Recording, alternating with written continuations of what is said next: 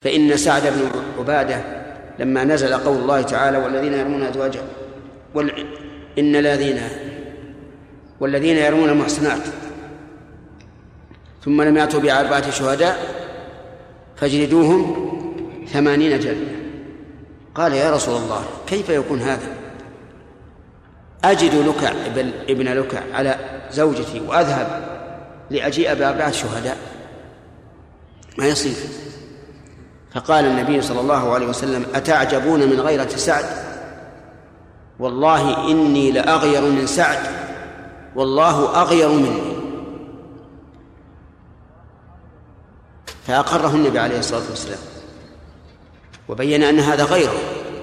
فإذا كانت غيرة سعد تقتضي أن يضربه بالسيف غير مصفح يعني ليس مع صفحته بل مع حده فكذلك أنا.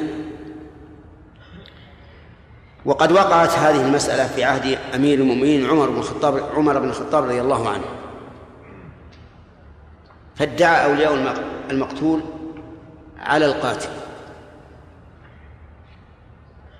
فدافع القاتل عن نفسه. وقال يا, أمير المؤمنين إن كان أحد بين فخذي امرأتي فقد قتلته. فثبت ذلك.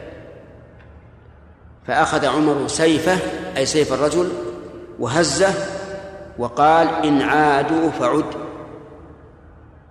إن عادوا فعد. ولكن إذا لم يكن بينة فهل يقتل؟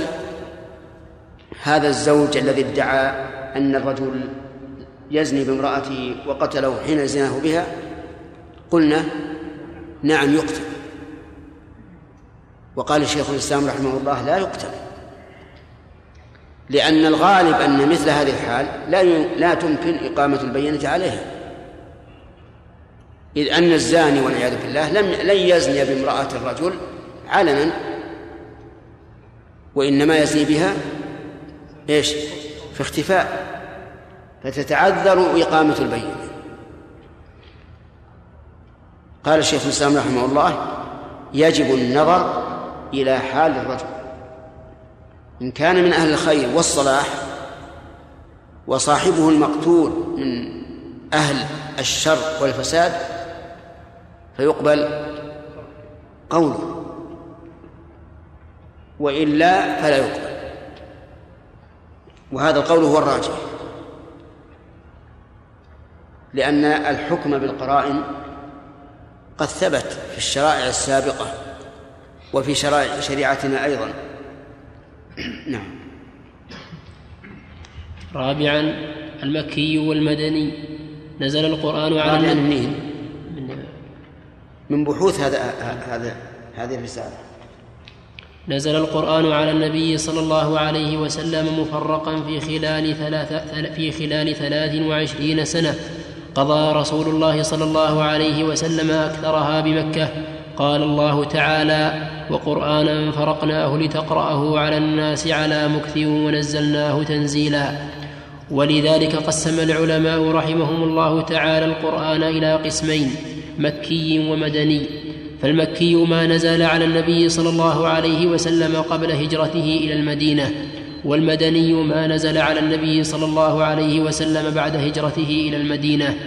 وعلى هذا فقوله تعالى اليوم أكملت لكم دينكم وأتممت عليكم نعمتي ورضيت لكم الإسلام دينا من القسم المدني وإن كانت قد نزلت على النبي صلى الله عليه وسلم في حجة في حجة الوداع بعرفة. ففي صحيح البخاري عن عمر رضي الله عنه أنه قال قد عرفنا ذلك اليوم قد عرفنا ذلك اليوم والمكان والمكان الذي نزلت فيه على النبي صلى الله عليه وسلم. نزلت وهو قائم بعرفة يوم يوم جمعة.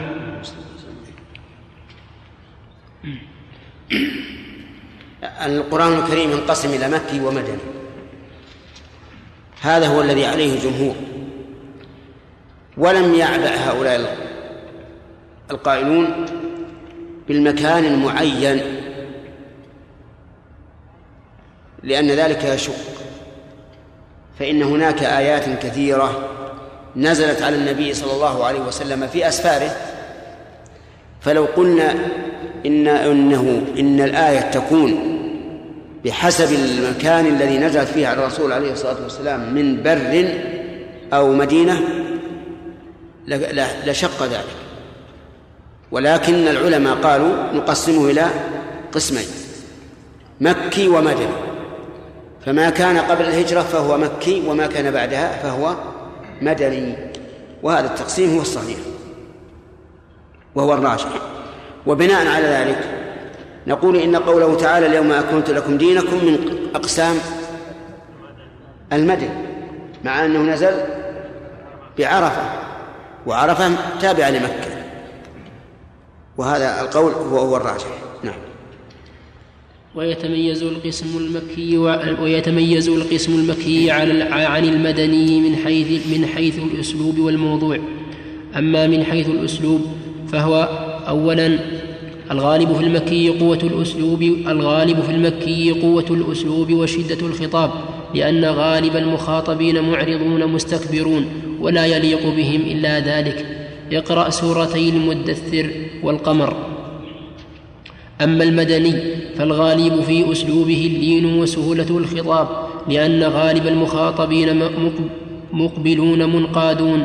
اقرأ سورة المائدة.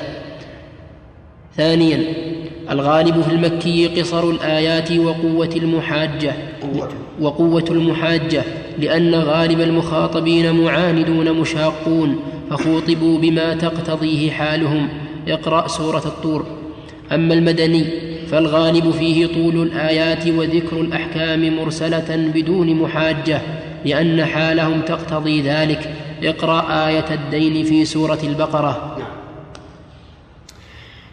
المكي والمدني يتميز بعضهما عن بعض في هذين المعنيين الأول الغالب في المكي قوة الأسلوب وشدة التعبير وقوة المحاجة لأنه يخاطب من؟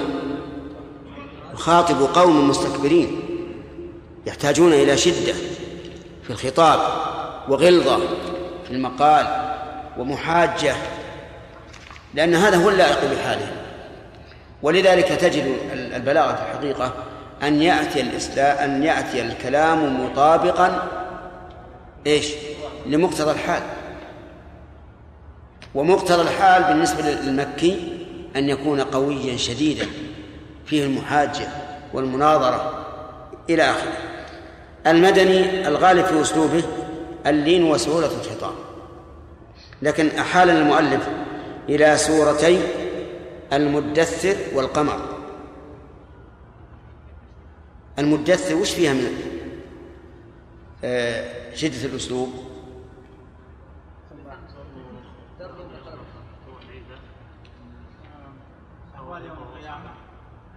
ليه أنت؟ أهوال يوم القيامة فإن الله سبحانه وتعالى شديد والعيوب ملائكة شديد أي على على النار وأنهم لا, يأخذون الأوامر. نعم.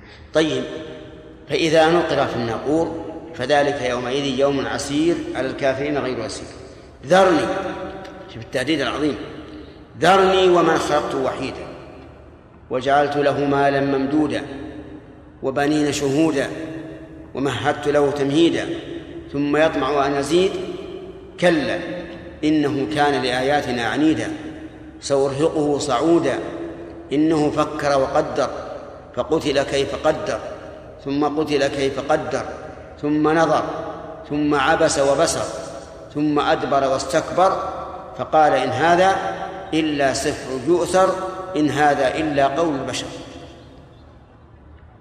ما العقوبة؟ سأصليه سقر. وما أدراك ما سقر.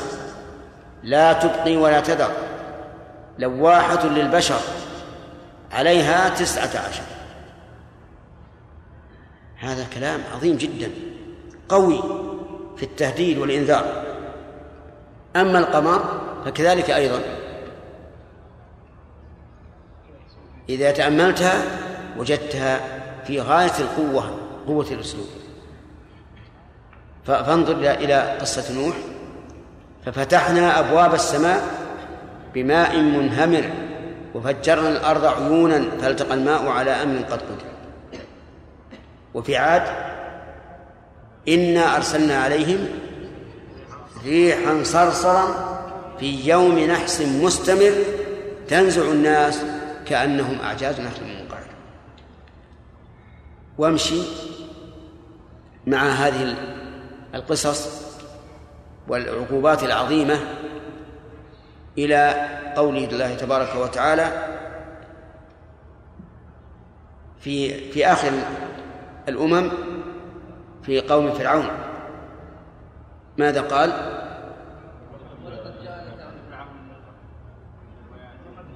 أكفاركم خير من أولئكم أم لكم براءة بالزبر أم يقولون نحن جميع منتصر؟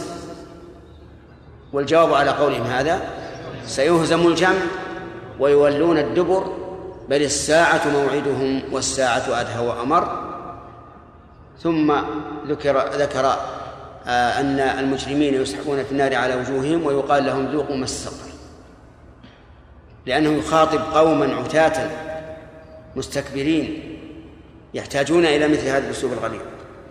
أما الغالب نعم آه هذا بالنسبة للأسلوب. الغالب في المكي قصر الآيات وقوة وقوة المحاجة لأن غالب المخاطبين معاندون مشاقون فخوطبوا بما تقتضيه حالهم. أما المدني فبالعكس الآيات طويلة والأسلوب سهل لين لأنه يخاطب قوما مؤمنين مقبلين على القرآن الكريم وتلقيه بالقبول.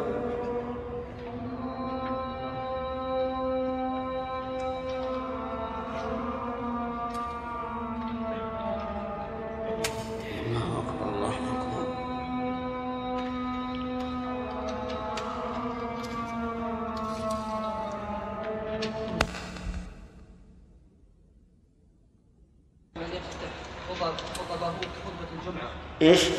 هل يثرب هل؟ يثرب أو ينكر على من يفتتح خطبه كخطب خطبة الجمعة بآيات. قبل الحمد وقبل أي نعم. ينصح ويقال إن النبي صلى الله عليه وعلى آله وسلم كان يبتدئ الخطبة بالحمد والثناء. لو كان الحال مناسب. ولو كان مناسب يذكر الآيات بعد الحمد والثناء. قول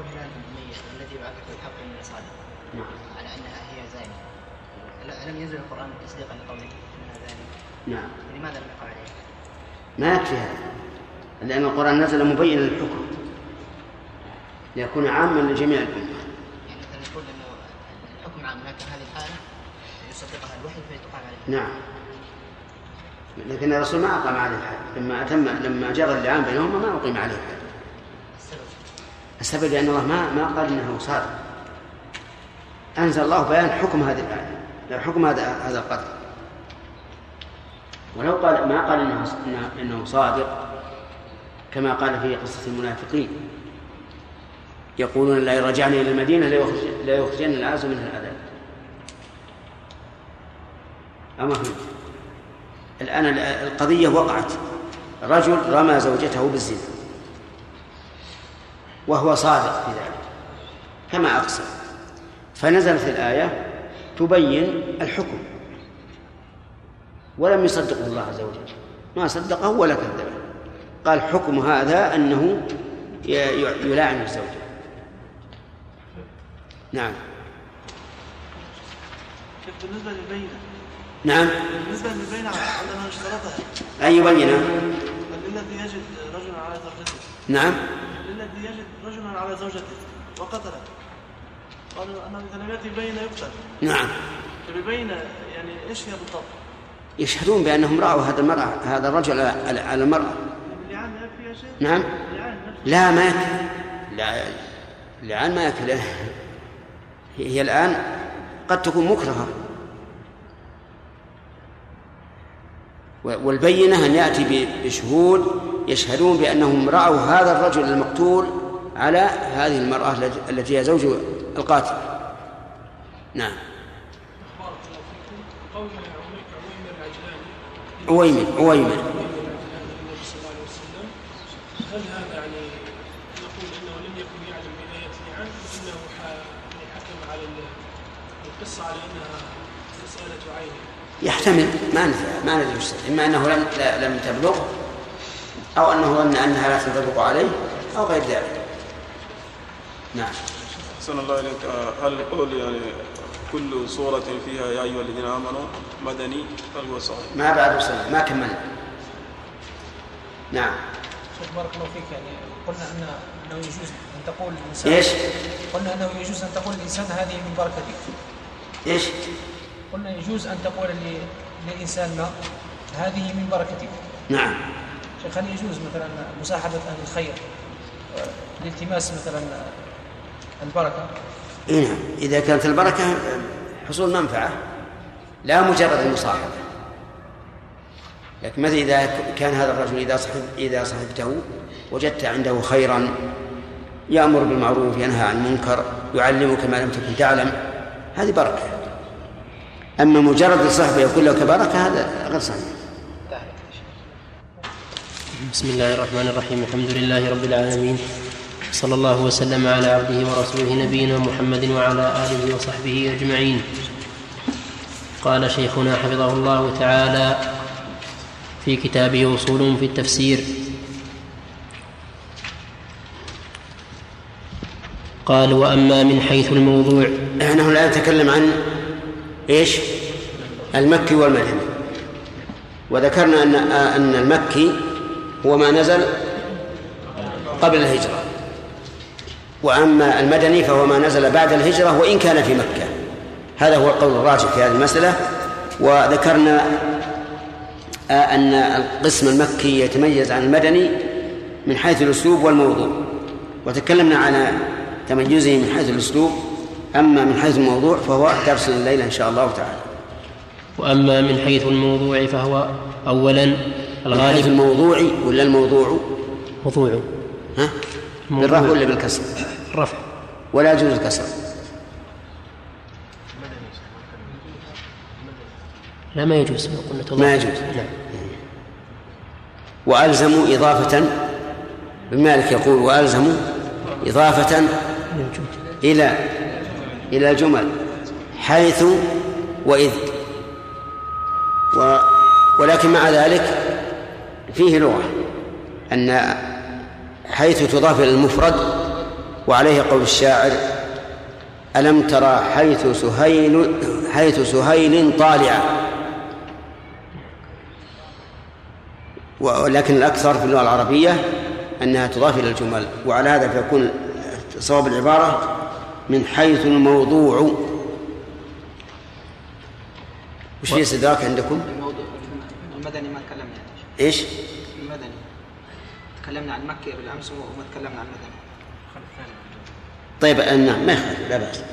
الغالب في المكي قوة الأسلوب وشدة الخطاب. أما المدني فالغالب في أسلوبه اللين وسهولة الخطاب. هذا قرأناه. إيه، بس ما تكلمنا. الغالب في المكي قصر الآيات وقوة المحاجة لأن غالب المخاطبين معاندون مشاقون فخوطبوا بما تقضيه حالهم. اقرأ سورة الطور. وبينا ما فيها. أما المدني فالغالب فيه طول الآيات وذكر الأحكام مرسلة بدون محاجة لأن حالهم تقتضي ذلك. اقرأ آية الدين في سورة البقرة. تجد أنها طويلة سهلة الأسلوب ليس فيها محاجة ولا مناظرة وكذلك في سورة المائدة يا أيها الذين آمنوا إذا قمتم إلى الصلاة فاغسلوا وجوهكم وأيديكم من المرافق. وامسحوا برؤوسكم وأرجلكم من الكعبين إلى آخره. نعم. أما من حيث الموضوع؟ وأما من حيث الموضوع فهو اولا الغالب في المكي تقرير التوحيد والعقيدة السليمة خصوصا ما يتعلق بتوحيد الألوهية والإيمان بالبعث لأن غالب المخاطبين ينكرون ذلك. أما المدني فالغالب فيه تفصيل العبادات والمعاملات لأن المخاطبين قد تقرر في نفوسهم التوحيد والعقيدة السليمة فهم في حاجة لتفصيل العبادات والمعاملات. نعم. هذا من الموضوع. الغالب في المكي هو تقرير التوحيد توحيد الله عز وجل والعقيدة. لا سيما فيما يتعلق بتوحيد الألوهية والإيمان باليوم الآخر لأن أكثرهم ينكر هذا. يقول للرسول عليه الصلاة والسلام أو يقول في حقه أجعل الآلهة إله واحدا؟ إن هذا لشيء عجاب. ويقولون في البعث أإذا متنا وكنا ترابا وعظاما أئنا لمبعوثون؟ فهم ينكرون هذا وهذا. فلذلك جاءت آيات السور المكية مقررة لهذا المعنى لأن الحال تقتضي ذلك. نعم. أما المدني فبالعكس فيه تفصيل العبادات والمعاملات وآداب الجلوس وآداب وآداب الدخول البيوت وما أشبه ذلك. لأن الناس قد استقر في قلوبهم التوحيد والعقيدة السليمة ولم يبقى عليهم إلا التفصيل في العبادات والمعاملات. نعم. ثانيا الإفاضة في ذكر الجهاد وأحكامه.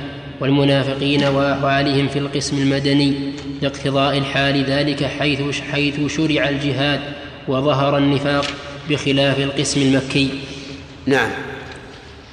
الإفاضة في ذكر الجهاد وأحكامه ولم ولم تكن الإفاضة ومعنى الإفاضة يعني الكثرة والتطويل في ذكر الجهاد وأحكامه والناس في مكة لا يحتاجون إلى هذا لأنهم لم يؤمروا بالجهاد ولا يستطيعون الجهاد أيضا.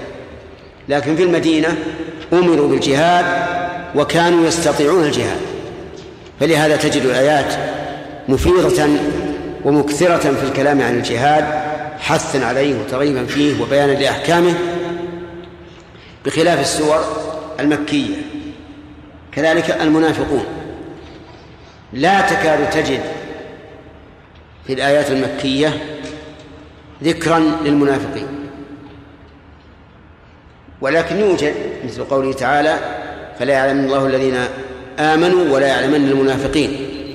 هذا في سورة العنكبوت وهي مكية. لكن الإفاضة في ذكر المنافقين والتحدث عنهم هذا لا يوجد إلا في السور المدنية. لماذا؟ لأن النفاق لم يبرز إلا في المدينة. متى برز؟ برز بعد غزوة بدر حين انتصر المسلمون. ورأى هؤلاء المنافقون أنهم مخذولون. فصاروا يظهرون أنهم أنهم مؤمنون وهم منافقون. إذا لقوا الذين آمنوا قالوا آمنا وإذا خلوا إلى شياطينهم قالوا إن معكم إنما نحن مستهزئون. نعم. فوائد معرفة المن... فوائد معرفة المدني والمكي. معرفة المكي. وهذا حقيقة هو الخلاصة والنتيجة لهذا البحث. هذا هو الخلاصة والنتيجة لهذا البحث. الفوائد يعني إذا أتعبنا أفكارنا وأضعنا أوقاتنا فهل لذلك من فائدة؟ الجواب؟ نعم استمع للفائدة معرفة المكي والمدني نوع من أنواع علوم القرآن المهمة وذلك لأن فيها فوائد منها. أولا ظهور بلاء. فوائد أحسن تقف ثم تقول من هكذا. وذلك لأن فيها فوائد منها.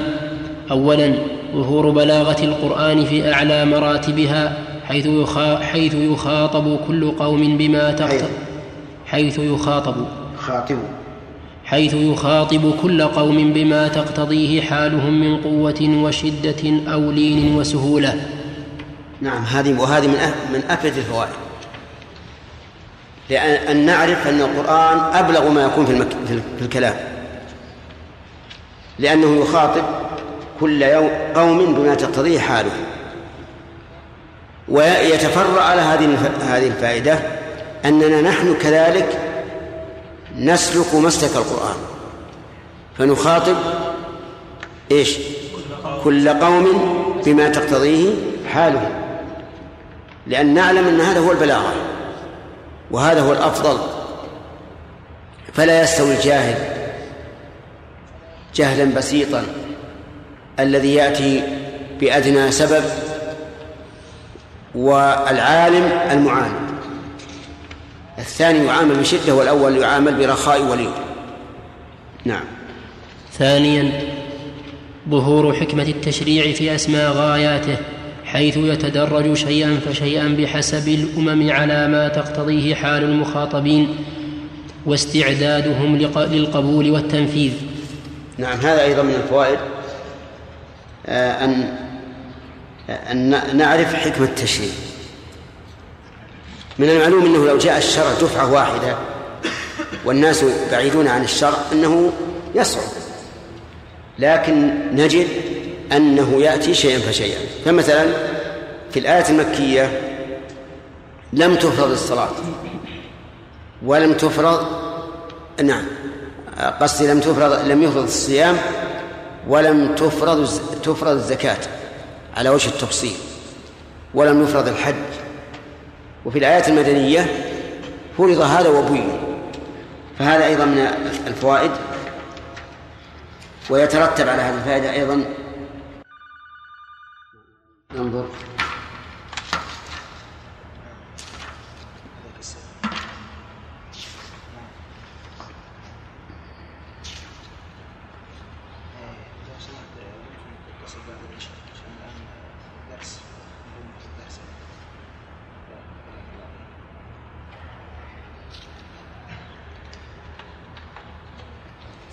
يعني أشكل عليه الكلمة وصارت خطأ. نعم. ظهور حكمة. ظهور حكمة التشريع ظهور حكمة التشريع في أسماء غاياته حيث يتدرج شيئا فشيئا بحسب الأمم. على بحسب الأهم.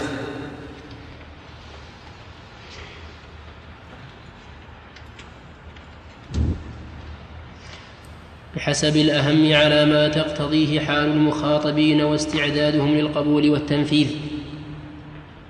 ثالثا تربية الدعاة إلى الله تعالى وتوجيههم إلى أن يتبعوا ما سلكه القرآن في الأسلوب والموضوع من حيث المخاطبين بحيث, بحيث يبدأ بحيث يبدأ بالأهم بحيث يبدأ بالأهم فالأهم وتستعمل الشدة في موضعها والسهولة في موضعها. هذا ما أشرنا إليه قبل قليل.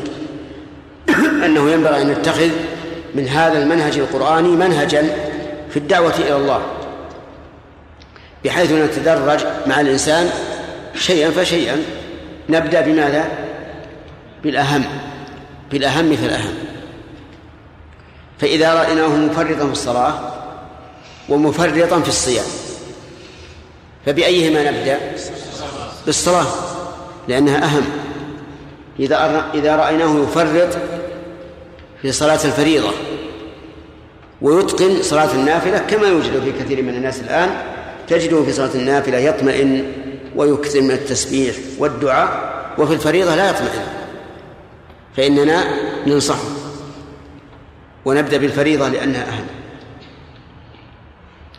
فمن حيث الأسلوب والموضوع ينبغي للإنسان أن يراعي ذلك حتى يكون موافقا لما جاء به القرآن الكريم من التربية. رابعا تمييز تمييز الناسخ من المنسوخ فيما لو وردت آيتان مكية ومدنية. يتحقق فيهما يتحقق فيهما شروط النسخ فإن المدنية ناسخة للمكية لتأخر المدنية عنها. هذا أيضا واضح. إذا عرفنا المكي وهو ما نزل قبل الهجرة والمدني وهو ما نزل بعدها ووجدنا آيتان متعارضتان لا يمكن الجمع بينهما فماذا نصنع؟ نعمل بالنسخ ونقول الآيات المدنية ناسخة للآيات المكية. نعم. الحكمة من نزول القرآن مفرقا من تقسيم القرآن إلى مكي ومدني يتبين أنه نزل على النبي صلى الله عليه وسلم مفرقا. ولنزوله على هذا الوجه حكم كثيرة. منها أولا تثبيت قلب النبي صلى الله عليه وسلم لقوله تعالى وقال الذين كفروا لولا نزل عليه القرآن جملة واحدة كذلك يعني كذلك نزلناه مفرقا لنثبت به فؤادك ورتلناه ترتيلا ولا يأتونك بمثل إلا جئناك بالحق وأحسن تفسيرا.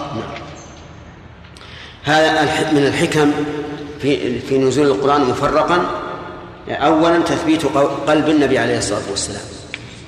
كيف ذلك؟ لو نزل جملة واحدة حصلت الموعظة في أول نزوله لا شك. لكن قد ينسى الإنسان وقد يغفل. فإذا نزل مرة ثانية ازداد ثباتا. ازداد ثباتا. ولهذا نجد الإنسان عند المصائب الكبيرة ينسى ما نزل, ما نزل من القرآن. ولا يخفاكم ما وقع حين توفي الرسول صلى الله عليه وسلم من إنكار عمر لوفاته وتهديده من يقول إنه توفي حتى جاء أبو بكر وقرأ الآيات التي تدل على أنه سيموت فكأنها نزلت في ذلك اليوم. لأنه لشدة المصيبة ذهلوا عن عما جاء في القرآن من أن النبي صلى الله عليه وسلم بشر يموت كما يموت الناس. ثم استدل المؤلف بهذا بقوله تعالى وقال الذين كفروا لولا نزل عليه القرآن جملة واحدة يعني كما نزلت في الكتب السابقة. قال الله تعالى مجيبا لهذا الإيراد كذلك أي أنزلناه كذلك مفرقا لنثبت به فؤادك. هذه فائدة عظيمة. ورتلناه ترتيلا. أي ولأجل أن يكون مرتلا. والترتيل معناه أنه يقرأ شيئا فشيئا. وثالثا ولا يأتونك بمثل إلا جئناك بالحق وأحسن تفسيرا. لأن الشبه ترد على النبي صلى الله عليه وسلم لا في آن واحد بل في أوقات مختلفة. فإذا وردت الشبه عليه نزل القرآن في حله. وهذه من الفوائد الكبيرة أيضا. نعم. لا بانون ثانيا نعم. أن يسهل على الناس حفظه وفهمه والعمل به حيث يقرأ عليهم شيئا فشيئا لقوله تعالى وقرآنا فرقناه لتقرأه على الناس على مكث ونزلناه تنزيلا. هذا أيضا من الفوائد. أنه إذا نزل مفرقا سهل حفظه والعمل به. لكن لو نزل جملة واحدة يصعب حفظه. وكذلك العمل به. لأنه يلزم من نزوله جملة واحدة أن تثبت جميع أحكام الشريعة جملة واحدة وهذا في الصعوبة. فينزل مفرقا لأجل أن يتروض الناس على العمل به فيتلقونه شيئا شيئا فشيئا. ثالثا تنشيط الهمم لقبول وهذا ربما يفيد من يحفظ القرآن. يعني من يريد أن يحفظ القرآن عن ظهر قلب نقول الأفضل أن لا تقرأه جملة واحدة بل تفرقه.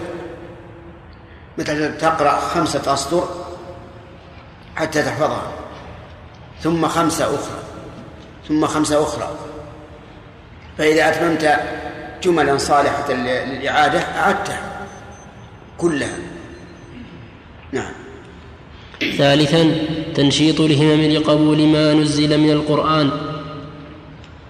تنشيط الهمم لقبول ما نزل من القرآن وتنفيذه حيث يتشوق الناس بلهف وشوق إلى نزول الآية لا سيما عند اشتداد الحاجة إليها كما في آيات الإفك واللعان. كما في آيات الإفك واللعان. هذا أيضا تنشيط الهمم لقبول ما نزل. لأنه إذا تأخر النزول صار الناس يتشوفون وينتظرون نزول الآية بفارغ الصبر لا سيما عند اشتداد الحاجة. مثل آية اللعان كما في آية اللعان والإفك وكذلك آية الظهار وغيرها مما هو معروف. ولا شك أن هذا أن هذه فائدة عظيمة لأنه إذا نزل القرآن والناس في شدة اشتياق إليه صار هذا أدعى لقبوله والعمل به والراحة فيه. رابعا التدرج في التشريع حتى يصل إلى درجة الكمال كما في آيات الخمر الذي نشأ الناس عليه وألفوه وكان من الصعب عليهم أن يجابه بالمنع منه, بالمنع منه منعا باتا. فنزل في شأنه اولا قوله تعالى يسألونك عن الخمر والميسر قل فيهما إثم كبير ومنافع للناس وإثمهما أكبر من نفعهما فكان في هذه الآية تهيئة فكان في هذه الآية تهيئة للنفوس لقبول تحريمه حيث حيث حيث أن العقل يقتضي ألا يما ألا يمارس شيئا إثمه أكبر من نفعه. ثم لا صح. كسر الهمزة. حتى يكون الإضافة إلى إلى جملة. حيث إيش؟ حيث إن العقل. ثم نزل ثم نزل ثانيا قوله تعالى يا أيها الذين آمنوا لا تقربوا الصلاة وأنتم سكارى حتى تعلموا ما تقولون. فكان في هذه الآية تنبيه على تركه في بعض الأوقات وهي أوقات الصلوات. ثم نزل ثالثا قوله تعالى يا أيها الذين آمنوا إنما الخمر والميسر والأنصاب والأزلام رجس من عمل الشيطان فاجتنبوه لعلكم تفلحون لعلكم تفلحون. إنما يريد الشيطان أن يوقع بينكم العداوة والبغضاء في الخمر والميسر ويصدكم عن ذكر الله وعن الصلاة فهل أنتم منتهون؟ وأطيعوا الله وأطيعوا الرسول واحذروا فإن توليتم فاعلموا فاعلموا ان فاعلموا أن ما على رسول نعم. الهمزة. تحت الالف خطأ. فاعلموا أن ما على. فإن توليتم فاعلموا انما على رسولنا البلاغ المبين. فكان فيها فكان في فكان في هذه الآيات المنع من الخمر منعا باتا في جميع الأوقات بعد أن هيئت النفوس ثم مرنت على المنع منه في بعض الأوقات. هذا أيضا من فوائد نزول القرآن مفرغا التدرج في التشريع وأظهر مثال على ذلك الخمر. ومن ذلك أيضا الصلوات ومن ذلك الصيام. فالصلوات أول ما فرضت الصلاة كم؟ ركعتين. ثم زيد في صلاة الحضر. ومن المعلوم أن الركعتين أخف من الأربع. كذلك أيضا في الصيام. أول ما نزل فرضه أن الإنسان مخير إن شاء صام وإن شاء أطعم والصيام أفضل. ثم بعد ذلك تعين الصيام. لأنه إذا قيل للإنسان إن شئت صم وإن شئت فأفطر والصوم أفضل تهيأت نفسه لإيش؟ للصيام. وصار إيجابه بعد أن تهيأت النفس من أبلغ الحكمة. المثال الذي معنا الآن هو الخمر. فأولا لأهمية الموضوع. نبحث ما هو الخمر. الخمر كل ما غطى العقل على وجه اللذة والطرب. هذا الخمر. كل ما غطى العقل على وجه اللذة والطرب. ولهذا قيل خمر من الخمار الذي تغطي به المرأة وجهها ورأسها فهو أي الخمر يغطي العقل على وجه اللذة والطرب لأن تغطية العقل قد تكون لذلك وقد تكون لغير هذا. ربما يدوخ الإنسان من شيء شربه أو شمه أو ما أشبه ذلك. فهل هذا هل هذا سكر؟ لا لأنه لا يقرأ ولا يتلذذ بخلاف الخمر الميسر نعم الميسر هو القمار. وهو المغالبة المغالبة على عوض. وما أشبهها من المعاملات. وضابطها كل معاملة يكون الإنسان فيها إما غانما وإما غارما فهي ميسر. وسميت ميسرا ليسر, ليسر الربح فيها. لأن الإنسان في القمار نسأل الله العافية ربما يربح في ليلة واحدة ملايين الملايين. طيب يقول التدرج فيه أولا أنزل الله في هذه الآية وهي قوله تعالى يسألونك عن الخمر والميسر قل فيهما إثم كبير ومنافع للناس. وإثمهما أكبر من نفعهما. إثم كبير هذا بالكيفية. منافع للناس بالكمية لأن المنافع جمع منفعة وهي صيغة منتهى الجموع فتكون منافع كثيرة. لكن الإثم أكبر من النفع. إثمهما أكبر من نفعهما. يعني أشد من من النفع.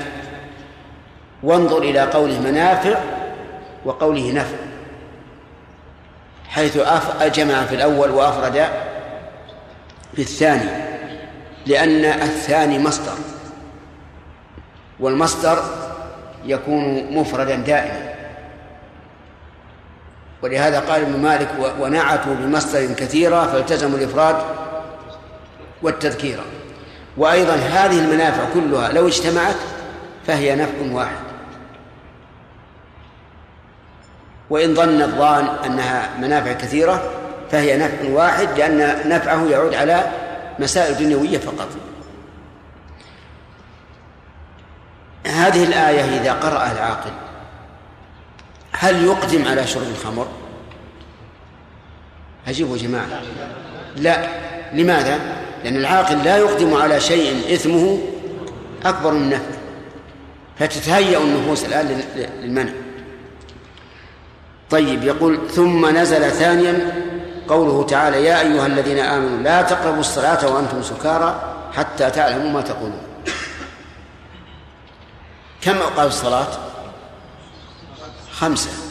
أوقات متعينة. لا بد أن تصلي في هذه الأوقات. فإذا قيل لا تقربوا الصلاة وأنتم سكارى امتنع الناس عن شرب المسكر في كم وقت؟ خمسة أوقات. لأنهم إذا سكروا وجاء وقت الصلاة ينهى عن الصلاة فسوف يمتنعون. إذا امتنعوا الآن أمروا أو أو نهوا أن يقربوا الصلاة وهم سكارى في أوقات خمسة. وهذا لا شك أنه تمرين للنفوس على الترك. ثم نزل ثانيا ثالثا. قوله تعالى يا أيها الذين آمنوا إنما الخمر والميسر إلى آخره. فصدر الله هذه الآية بهذا النداء للتنبيه على أهمية ما سيذكر بعد. ثم وجه النداء إلى من؟ إلى الذين آمنوا. الذين يقتضي إيمانهم الامتثال والطاعة لأمر الله عز وجل. ولهذا يذكر عن ابن مسعود رضي الله عنه أنه قال إذا سمعت الله يقول يا أيها الذين آمنوا فأرعها سمعك فإما خير تؤمر به وإما شر تنهى عنه. ثم ذكر عز وجل العلة قبل الحكم. العلة قبل الحكم. لأن ذكر العلة قبل الحكم يجعل النفس تقبل الحكم عن اقتناع وعقل. فقال إنما الخمر والميسر والأنصار والأزلام رجس من عمل الشيطان. هذه العلة. يترتب عليها إيش؟ فاجتنبوه. فاجتنبوه. ثم ذكر الثمرة في اجتنابه فقال لعلكم تفلحون إلى آخره.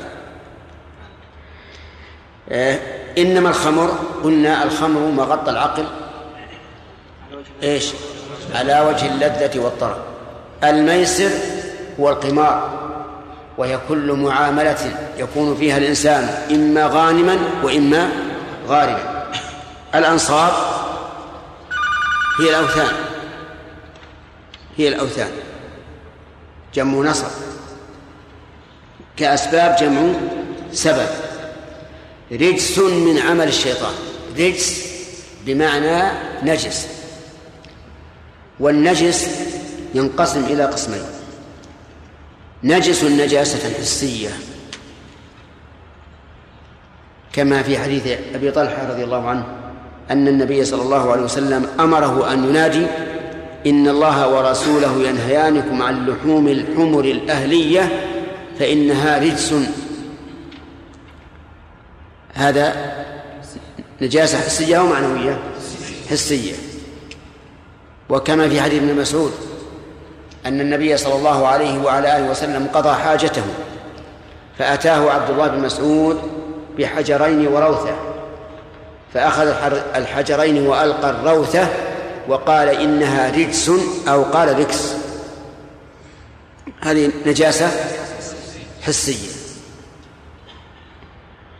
أما النجاسة المعنوية فمثل قول الله تعالى فاجتنبوا الرجس من الأوثان.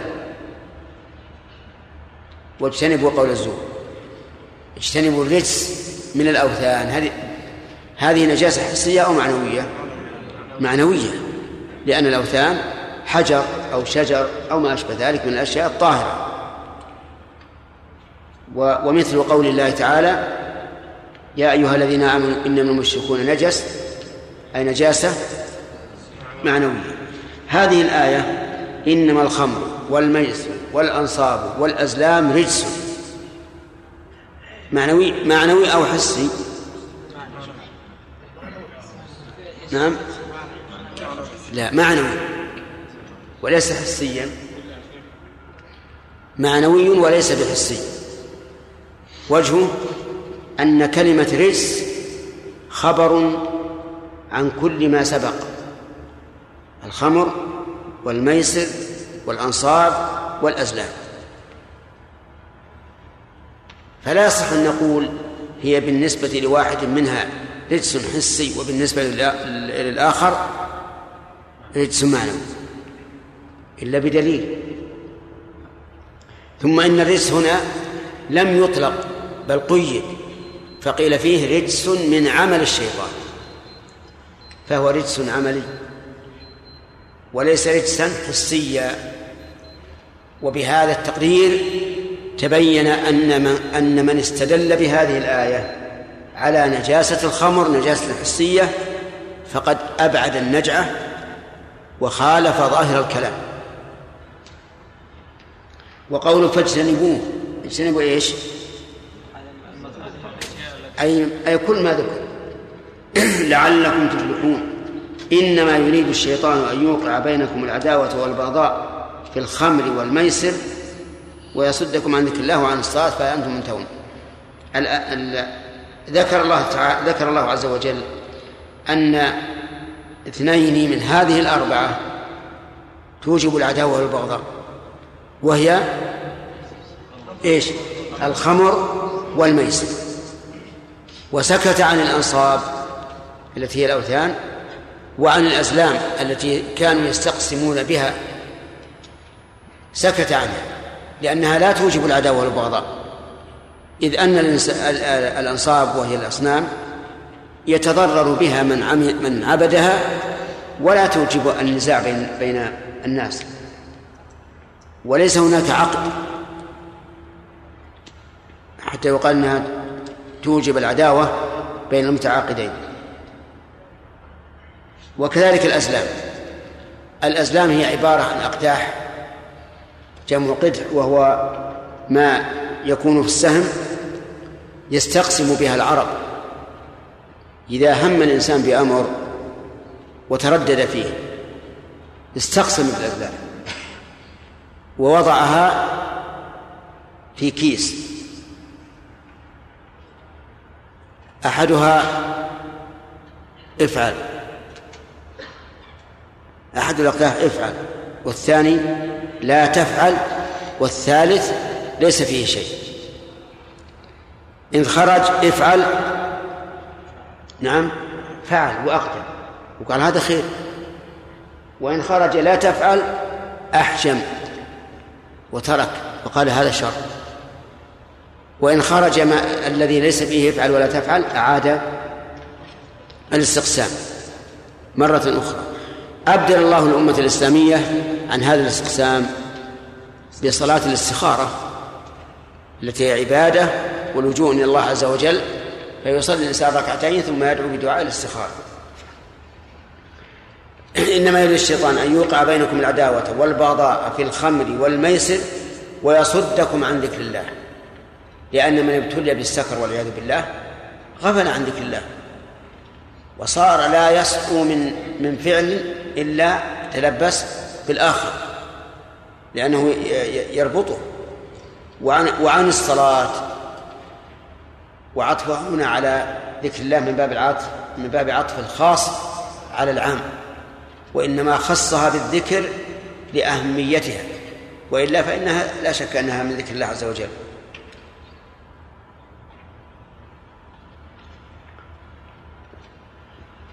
فهل أنتم منتهون؟ يعني فبعد هذا البيان هل تنتهون أو لا؟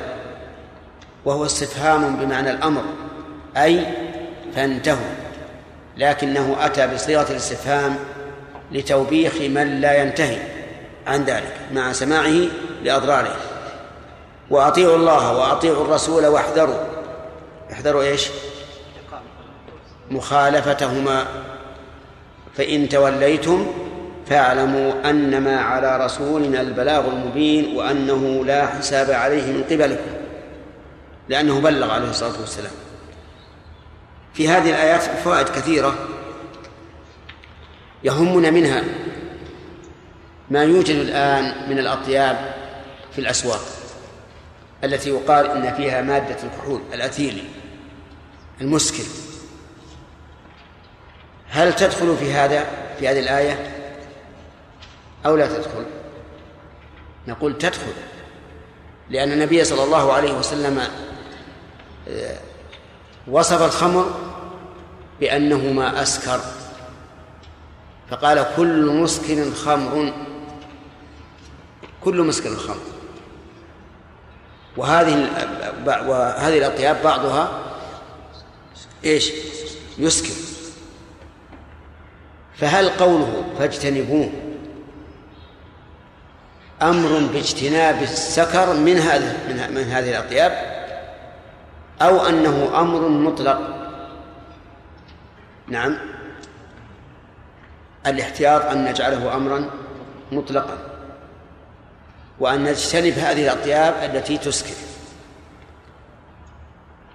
سواء كان ذلك في البيع أو الشراء أو التطيب بها أو غير ذلك. لأنه قال فاجتنبوه. ويحتمل أن يقال إن قوله فاجتنبوه أي اجتنبوا شربه. بدليل قوله إنما يريد الشيطان أن يوقع بينكم العداوة والبغضاء في الخمر والميسر وهذا لا يكون في البيع والشراء وما أشبه ذلك. ولهذا نرى أن الوراء اجتناب هذه الأطياب ولا سيما التي يركز الناس فيها على الإسكار. أو على السكر بها يجتنبها لا يتطيب بها لكن إذا دعت الحاجة إلى استعمالها لتعقيم الجروح أو ما أشبه ذلك فلا بأس.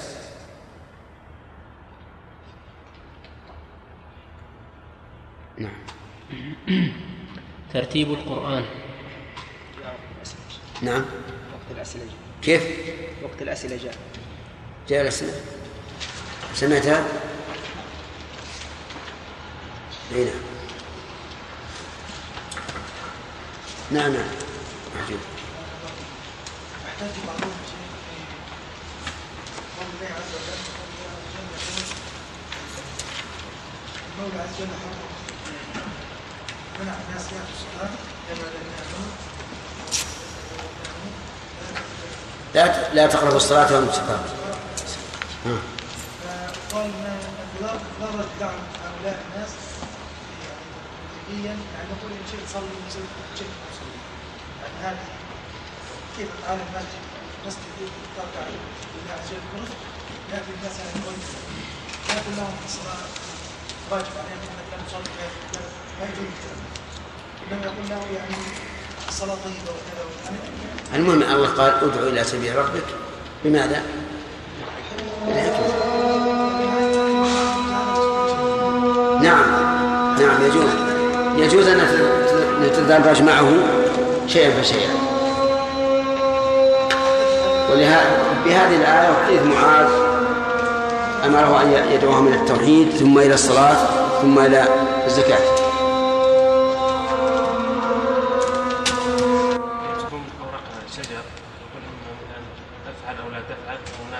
راسخ امور هذه تدخل في الاستثناء أي نعم هذه تدخل الاستقسام بالأزلام الصورة مختلفة لكن المعنى واحد.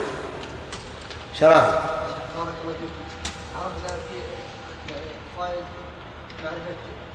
تنجيم القرآن وأنه نزل مفرقا نعم. بالنسبة لأول الأمة لكن ما فائدة ما الفائدة بالنسبة لنا نحن الآن نعم.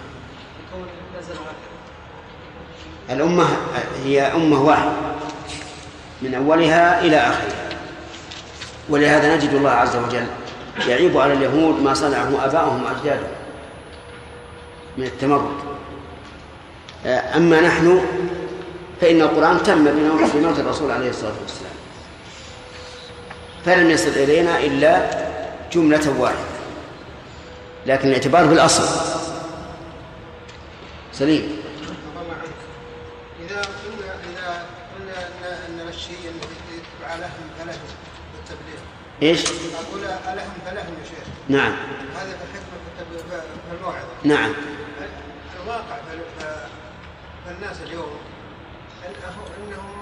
يت- أثقل ما يكون عليهم الصلاة. فكثير من الناس ما هو كلهم ولا ولا ولهم وهي متفق عليها أنها أهم ما يكون في شرائع الإسلام. نعم.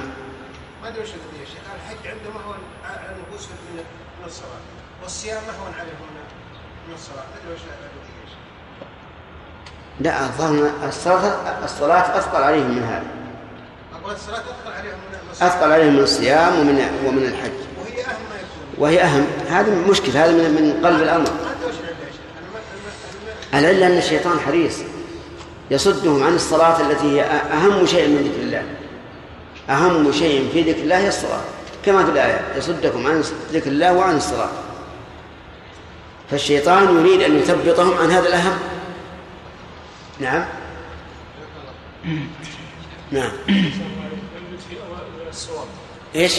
لا يوجد في اوائل في اوائل الصور مثلا صورة كذا مكية وبعض الايات الرعب هل بفعل الصحابة وهل يعتمد عليه؟ لا هذه يحتمل يعني ما هو ما هي بسند بين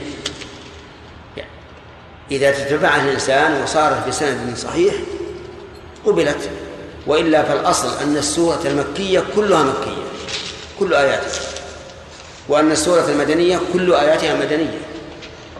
فهذه الاستثناءات التي تذكر غير مسلم بها. حتى يتبين أنها بسند صحيح. نعم. شيخ سلمكم الله بالنسبة للطيب الذي فيها الكحول. إذا كانت نسبة الكحول قليلة بحيث لا يسكر إيه.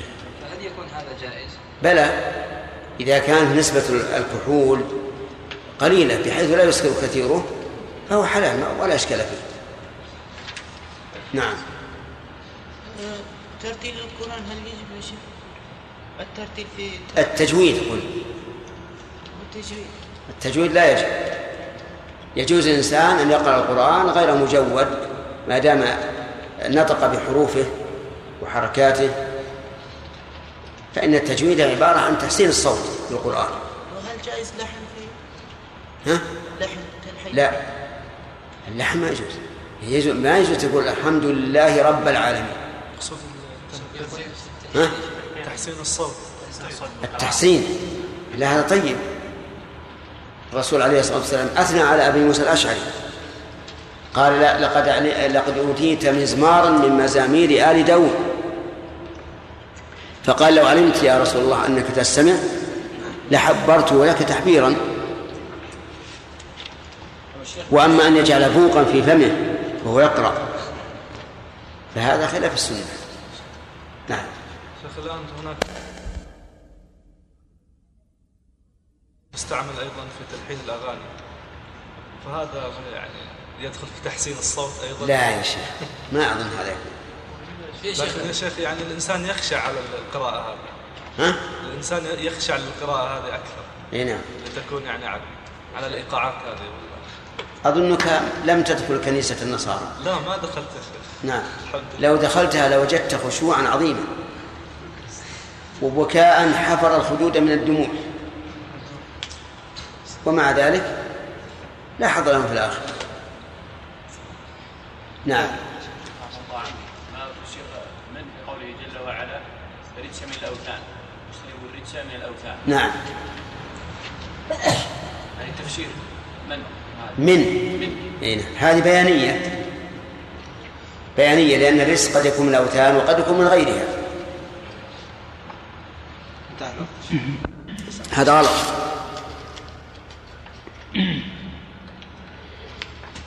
نبدأ الدرس.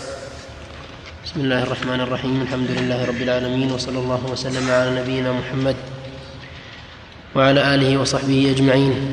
قال شيخنا حفظه الله تعالى في كتابه أصول في التفسير. ترتيب القرآن.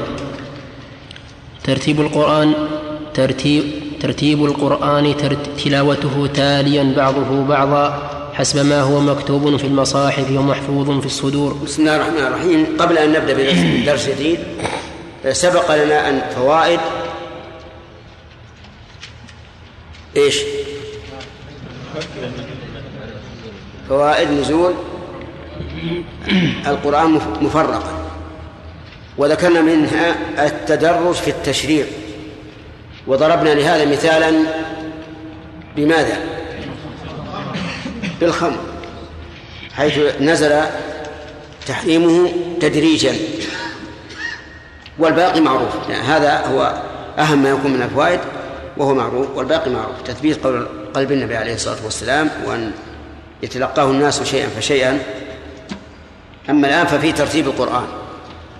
وهو ثلاثة أنواع. النوع الأول ترتيب الكلمات بحيث تكون كل كلمة في موضعها من الآية وهذا ثابت بالنص والإجماع. بالنص والإجماع ولا نعلم مخالفا في وجوبه وتحريم مخالفته. فلا يجوز أن يقرأ لله الحمد رب العالمين بدلا من بدلا من الحمد لله رب العالمين. النوع الثاني ترتيب الآيات بحيث تكون كل آية في موضعها من السورة وهذا ثابت بالنص والإجماع وهو واجب على القول الراجح وتحرم مخالفته ولا يجوز أن يقرأ مالك يوم الدين الرحمن الرحمن الرحيم بدلا من الرحمن الرحيم مالك يوم الدين. ففي صحيح البخاري أن عبد الله بن الزبير قال لعثمان بن عف قال لعثمان بن عفان رضي الله عنه رضي الله عنهما في قوله تعالى والذين, يتو والذين يتوفون منكم ويذرون أزواجا وصية لأزواجهم متاعا إلى الحول غير إخراج. قد, نست قد نسختها الآية الأخرى يعني قوله تعالى والذين يتوفون منكم ويذرون أزواجا يتربصن بأنفسهن أربعة أشهر وعشرا. وهذه وهذه قبلها في التلاوة. قال فلم تكتبها؟ فقال عثمان رضي الله عنه يا ابن أخي لا أغير شيئا منه من مكانه. وروى الإمام أحمد وأبو داود والنسائي والترمذي من حديث عثمان رضي الله عنه أن النبي صلى الله عليه وسلم كان ينزل عليه كان ينزل عليه السور ذوات العدد فكان إذا نزل عليه الشيء دعا بعض من كان يكتب فيقول فيقول بعض من بعض من إذا نزل عليه الشيء دعا بعض بعض من هي عنده عندكم من مكان. نعم من كان. وهذا غلط لا شك. من كان. بعض خلص نرجع الأصل.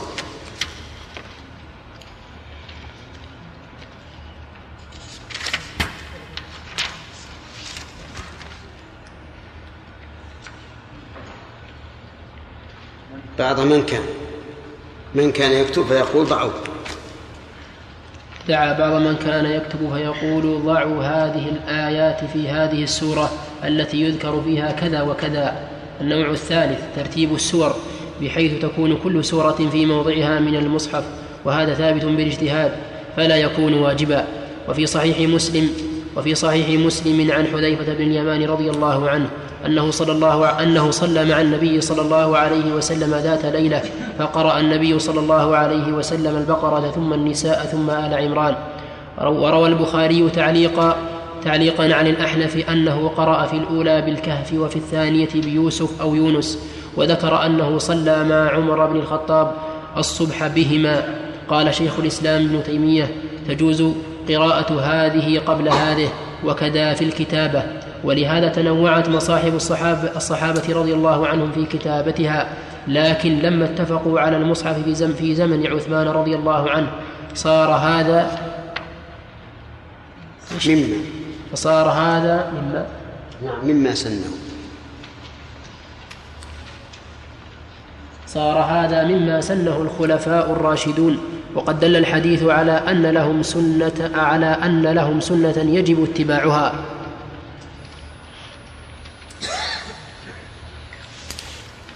بسم الله الرحمن الرحيم. ترتيب القرآن. هناك أربعة أنواع من الترتيب.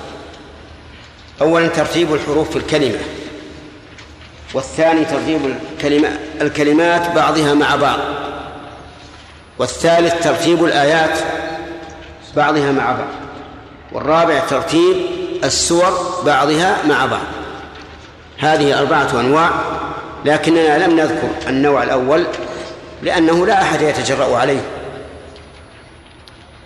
فالنوع الأول لا شك في تحريمه وهو مخالفة الترتيب في الحروف في الكلمة الواحدة.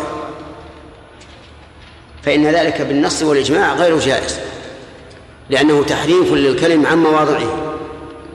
والثاني ترتيب الكلمات بعضها مع بعض. فهذا على القول الراجح توقيفي.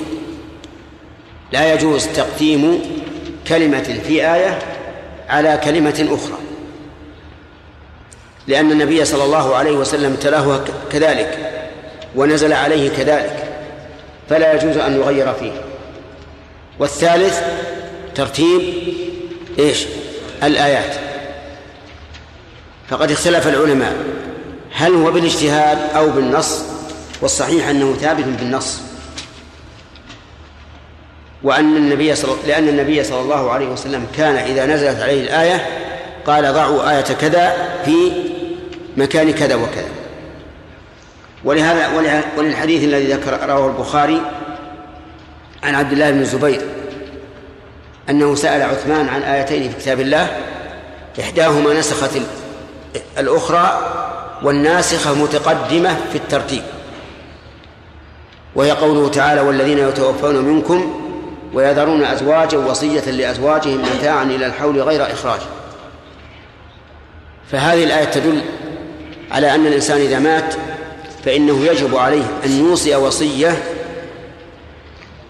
آه، تكون لزوجته عاما كاملا تبقى في بيته. فإن خرجت فلا جناح عليه. كما قال تعالى فإن خرجنا فلا جناح عليهن فيما فعلن في أنفسهن من معروف. هذه الآية منسوخة بقوله تعالى والذين يتوفون منكم ويذرون أزواجا يتربصن بأنفسهن أربعة أشهر وعشرة. وهذه الآية الثانية قبلها في الكتابة. فسأل عثمان رضي الله عنه لماذا؟ فقال يا ابن أخي لا أغير شيئا عن مكانه أو من مكانه. وهذا يدل على أن ترتيب الآيات توقيفي وليس باجتهاد. وإذا كان توقيفيا أي موقوفا على النص فإنه لا يجوز أن يقدم بعض الآيات على بعض. بقينا بالنوع الثالث النوع الرابع على حسب ما ذكرنا النوع الثالث في الكتاب ترتيب السور. فيقول هذا ثابت بالاجتهاد فلا يكون واجبا. فلك أن تقرأ آل عمران قبل البقرة وأن تقرأ النساء قبل آل عمران وأن تقرأ قل أعوذ برب الناس قبل سورة الفلق. وهلم جر لأن ذلك ثابت بإيش؟ بالاجتهاد. هذا ما قررناه في هذا الكتاب لكن يظهر لي أن منه ما هو ثابت بالاجتهاد وهو الأكثر ومنه ما هو ثابت بالنص. ثابت بالنص. مثل الجمعة والمنافقين. فقد كان النبي صلى الله عليه وسلم يقرأ في الركعة الأولى من صلاة الجمعة بالجمعة وفي الثانية بالمنافقين. ومثل سبه وهل أتاك حديث غاشية فإن النبي صلى الله عليه وسلم كان يقرأ بهما في صلاة الجمعة وفي العيدين مرتبتين فقد يقول قائل إن ترتيب السور منه ما هو ثابت بالنص ومنه ما ومنه ما هو ثابت بإيش؟ بالاجتهاد وهذا هو الأكثر واستدل القائلون بأنه بالاجتهاد بحديث حذيفة أنه صلى مع النبي صلى الله عليه وسلم ذات ليلة فقرأ فقرأ النبي صلى الله عليه وعلى آله وسلم البقرة ثم النساء ثم آل عمران. فبدأ بالنساء قبل آل عمران مع أنها في الترتيب في المصحف بعدها. وكذلك أيضا ما يروي عن عمر رضي الله عنه أنه قرأ في الأولى بالكهف وفي الثانية بيوسف أو يونس.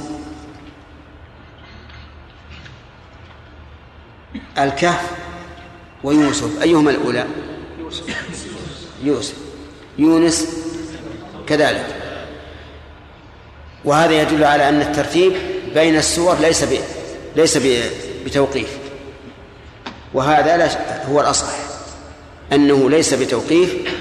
اللهم إلا أن يدعي مدع أن ما قرأه النبي صلى الله عليه وسلم من السور مرتبا فإنه يكون إيش؟ مرتبا بالتوقيف.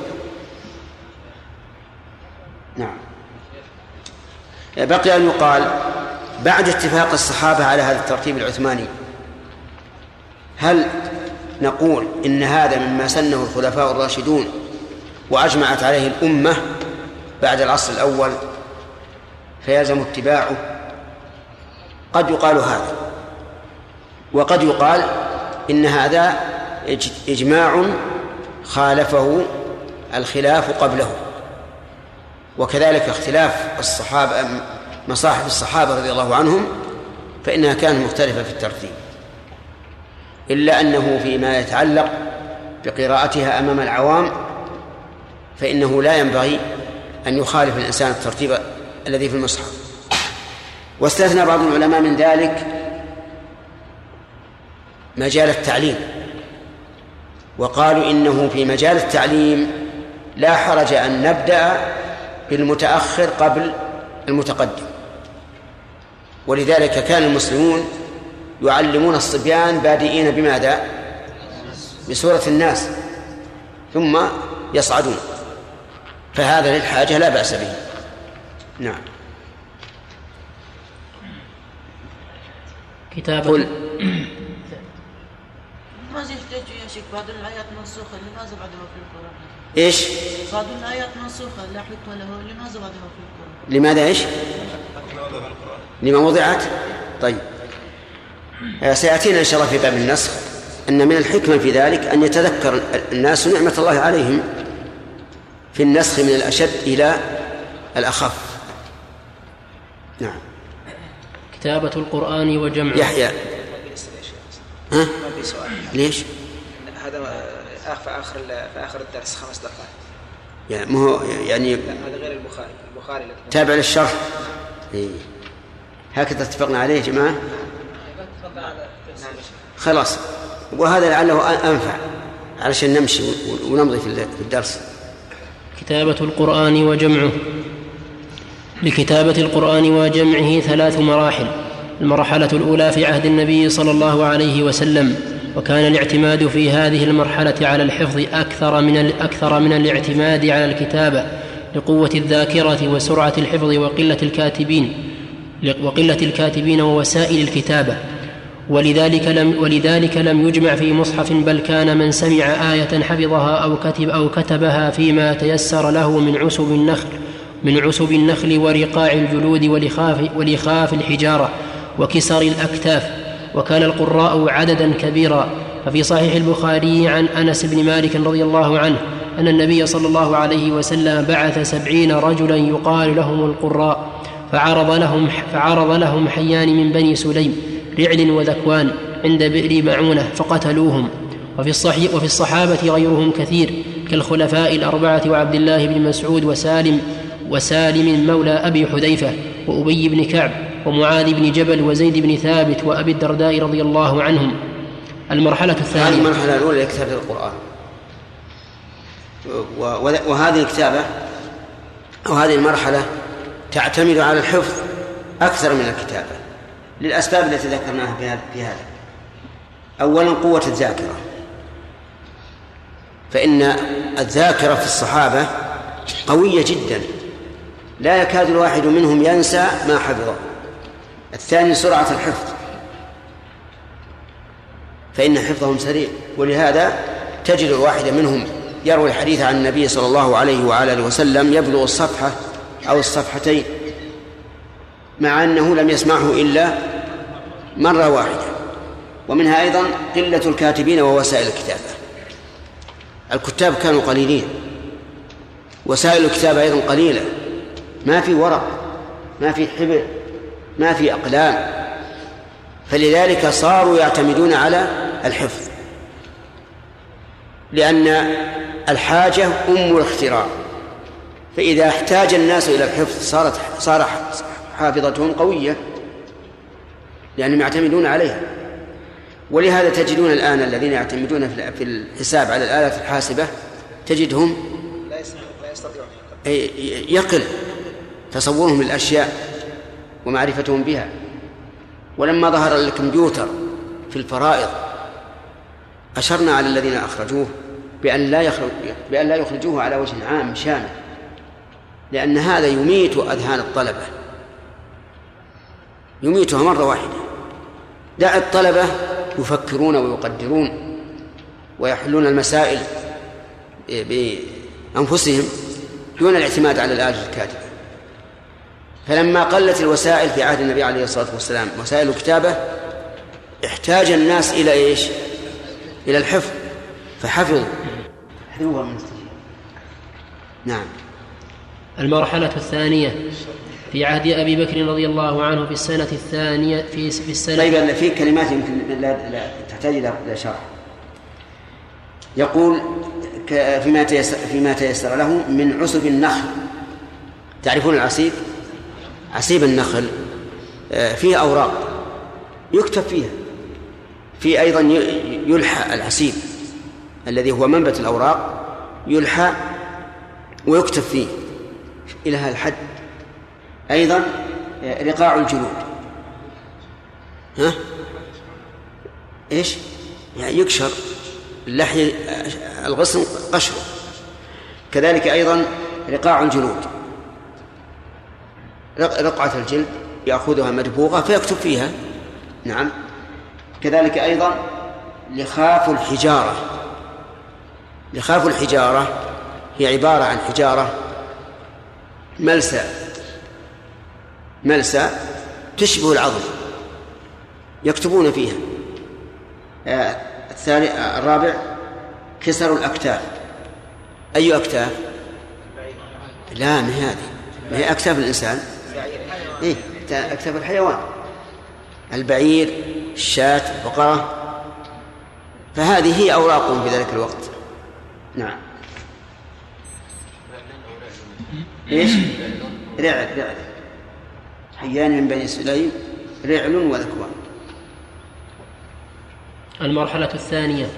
في عهد أبي بكر في عهد أبي بكر رضي الله عنه في السنة الثانية في السنة الثانية عشرة. من الهجرة وسببه أنه قتل في وقعة اليمامة عدد كبير من القراء منهم سالم مولى أبي حذيفة أحد من أمر النبي صلى الله عليه وسلم بأخذ القرآن منهم. فأمر أبو بكر رضي الله عنه بجمعه لئلا يضيع. ففي صحيح البخاري أن عمر بن الخطاب أشار على أبي بكر رضي الله عنهما بجمع القرآن بعد وقعة اليمامة فتوقف فلم يزل عمر يراجعه حتى شرح الله صدر أبي بكر لذلك. فأرسل إلى زيد بن ثابت فأتاه وعنده عمر فقال له أبو بكر إنك رجل شاب عاقل لا نتهمك وقد كنت تكتب الوحي لرسول الله صلى الله عليه وسلم فتتبع القرآن فاجمعه قال فتتبعت, القار فتتبعت القرآن أجمعه من العسب واللخاف وصدور الرجال فكانت الصحف عند أبي بكر حتى توفاه الله ثم عند عمر حتى, حتى ثم عند عمر حياته ثم عند حفصة بنت عمر رضي الله عنه. رواه البخاري مطولا. وقد وافق المسلمون أبا بكر على ذلك وعدوه من حسناته حتى قال علي رضي الله عنه أعظم الناس في المصاحف أجرا أبو بكر رحمة الله على أبي بكر. هو أول من جمع كتاب الله. من هذه المرحلة الثانية على يد أبي بكر الصديق بمشورة عمر الفاروق. لما قتل من اليمامة عدد كبير من القراء. خاف الخليفة الراشد أبو بكر أن يضيع القرآن.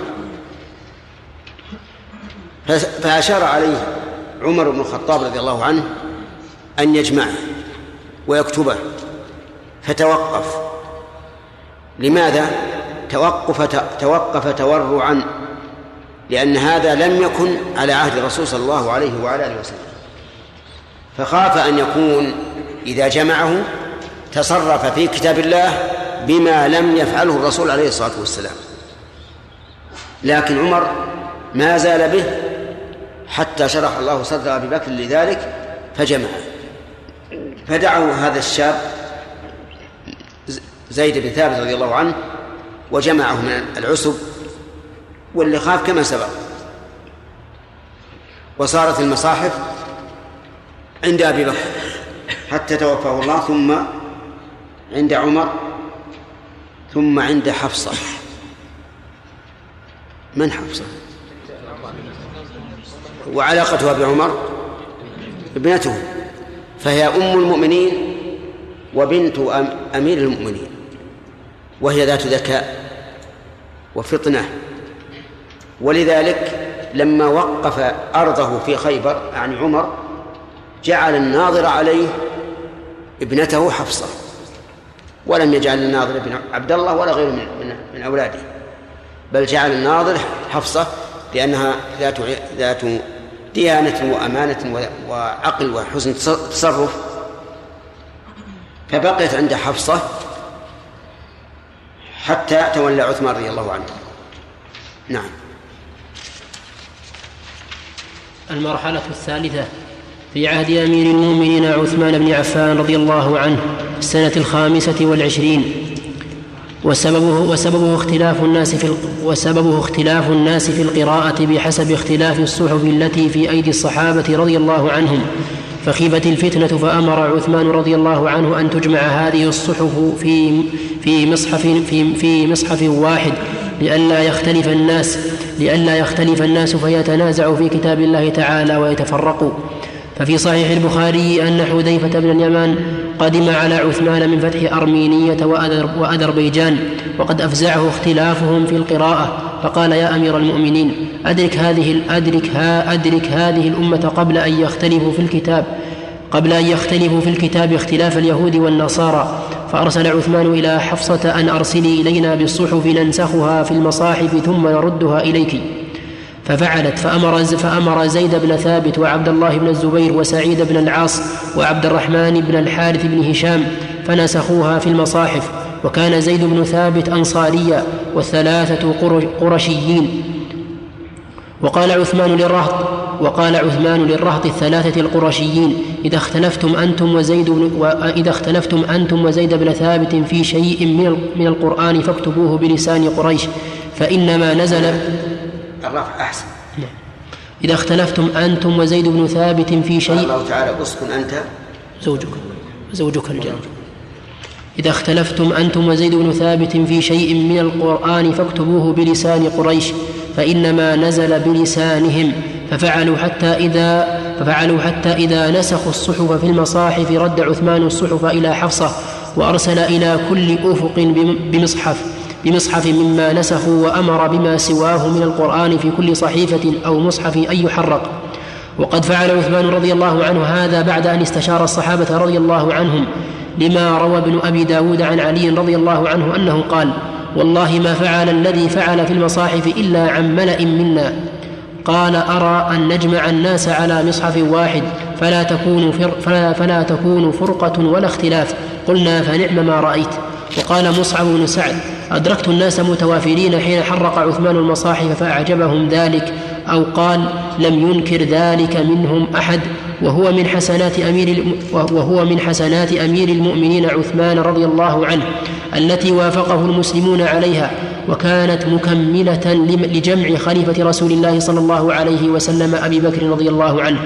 والفرق بين جمعه وجمع أبي بكر رضي الله عنهما أن الغرض من أن الغرض من جمعه في عهد أبي بكر رضي الله عنه تقييد القرآن كل تقييد القرآن كله مجموعا في مصحف حد حتى لا يضيع منه شيء دون أن يحمل الناس على الاجتماع على مصحف على مصحف واحد. وذلك أنه لم يظهر أثر لاختلاف قراءاتهم يدعو إلى حملهم على الاجتماع على مصحف واحد. وأما الغرض من جمعه في عهد عثمان رضي الله عنه فهو تقييد القرآن كله مجموعا في مصحف واحد يحمل الناس على الاجتماع عليه لظهور الأثر المخيف باختلاف القراءات. وقد ظهرت نتائج هذا الجمع وقد ظهرت نتائج هذا الجمع حيث حصلت به المصلحة العظمى للمسلمين من اجتماع الأمة واتفاق الكلمة وحلول الإلفة واندفعت به مفسدة كبرى من تفرق من تفرق الأمة واختلاف الكلمة وفشو البغضاء والعداوة. وقد بقي على وقد بقي على ما كان عليه حتى الآن متفقا عليه بين المسلمين متواترا بينهم يتلقاه الصغير عن الكبير. لم تعبث به أيدي المفسدين ولم تطمسه أهواء الزائغين. فلله الحمد رب السماوات ورب الأرض رب العالمين. هذه الجمعة الثالثة التي أجمع المسلمون عليها وبقيت إلى يومنا هذا والحمد لله محفوظة بحفظ الله.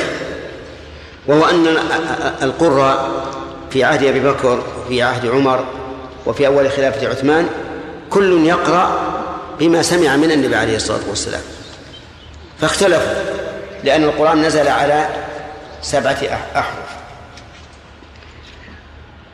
فخاف المسلمون من هذا الاختلاف. أن يؤدي إلى اختلاف القلوب اختلاف الآراء وأن يؤدي إلى القتال. فرأوا أن يجمع على حرف واحد. فأمر عثمان بن عفان هؤلاء زيد بن ثابت ومن معه أن يجمعوه على حرف واحد. وإذا اختلفوا فليجمعوه على حرف من؟ قريش يعني على لغتها لأن القرآن نزل بلغتهم. ففعلوا وبقي هكذا ولله الحمد مجموعا على ما جمعه عليه أمير المؤمنين عثمان رضي الله عنه. وفي هذا دليل على على أن تغيير ما كان في عهد النبي عليه الصلاة والسلام لوسائل حفظه لا بأس به. يعني لو قال قائل لماذا لم يتركوا القرآن على سبعة أحرف وكل يقرأ بحرف ووسعوا على الأمة ولم يحصروها في واحد؟ قلنا من أجل اجتماع الكلمة وعدم التفرق وهذا أعظم مما من مراعاة التوسعة على بعضهم. وبذلك نعرف أن ما ينكره بعض الناس اليوم من هذه الخطوط التي تسوى بها الصفوف ومن الخطوط التي يستدل بها على القبلة في في المسجد الحرام. وما أشبه ذلك نعلم أن هذا بعيد عن الفقه في الدين. لأن هذه الوسائل في عهد الرسول عليه الصلاة والسلام لم تتوفر. مسجد الرسول مفروش بماذا؟ بالحصبة. فكيف يمكن أن يوجد خط خطا؟ قالوا نجعله خيطا. إيش ما خيطا؟ الخيط أيضا في مضرة. ما هي؟ أن يعثر الناس به. كل من مشى عليه أو حوله مسك رجله. ثم مراعاة هذا الخيط أيضا فيه صعوبة. وهكذا أيضا ما وضع في المسجد الحرام الآن من الخطوط الزرقاء. التي يستدل بها على الاتجاه الصحيح إلى الكعبة في عهد الرسول عليه الصلاة والسلام ما احتاجوا إلى ذلك. كان المسجد الحرام صغيرا جدا ولا ينسب إلى هذا. وكان الناس أيضا أشد دينا وأقوى ورعا من الناس اليوم. الناس اليوم يأتي الإنسان ويكبر على الجهة حتى وإن كانت الكعبة على يمينه أو يساره ما لا يتحرون لدينه. لكن في عهد الرسول صلى الله عليه وسلم يتحرون. وقد قال العلماء رحمهم الله إن إن الإنسان يدخل إذا قدم مكة معتمرا أو حاجا يدخل من باب بني شيبة. من باب بني شيبة. يعني الباب الذي يسمى باب بني شيبة. وباب بني شيبة أتدرون أين موضعه؟ الصحن. الصحن صحن المطاف. أنا يعني أدركته قريبا من من من مقام إبراهيم. يعني بينه وبين مقام إبراهيم مثل ما بيني الآن والعمود هذا الذي عن يساري هذا يدل على أن المسجد كان كان صغيرا جدا ومثل هذا لا يحصل فيه الاختلاف. لكن الآن اتسع المسجد اتساعا باهرا وضعف الورع في كثير من الناس. فكان وضع هذه الخطوط من أحسن ما يكون. فالوسائل يجب أن يعرف الإنسان أنها ليست غايات. فنحن مثلا لن نتعبد لله تعالى بوضع هذه الخطوط الصفر مثلا في المسجد أو وضع الخطوط الزرقاء التي تدل على الاتجاه الصحيح في المسجد الحرام لم نتعبد بها لذاتها ولكننا اتخذناها وسيلة. مثل كما جمع الصحابة رضي الله عنهم القرآن على حرف واحد مع أنه بعد الرسول عليه الصلاة والسلام على أحرف سبعة. وكذلك ألفت الكتب وبوبت المعاني والموضوعات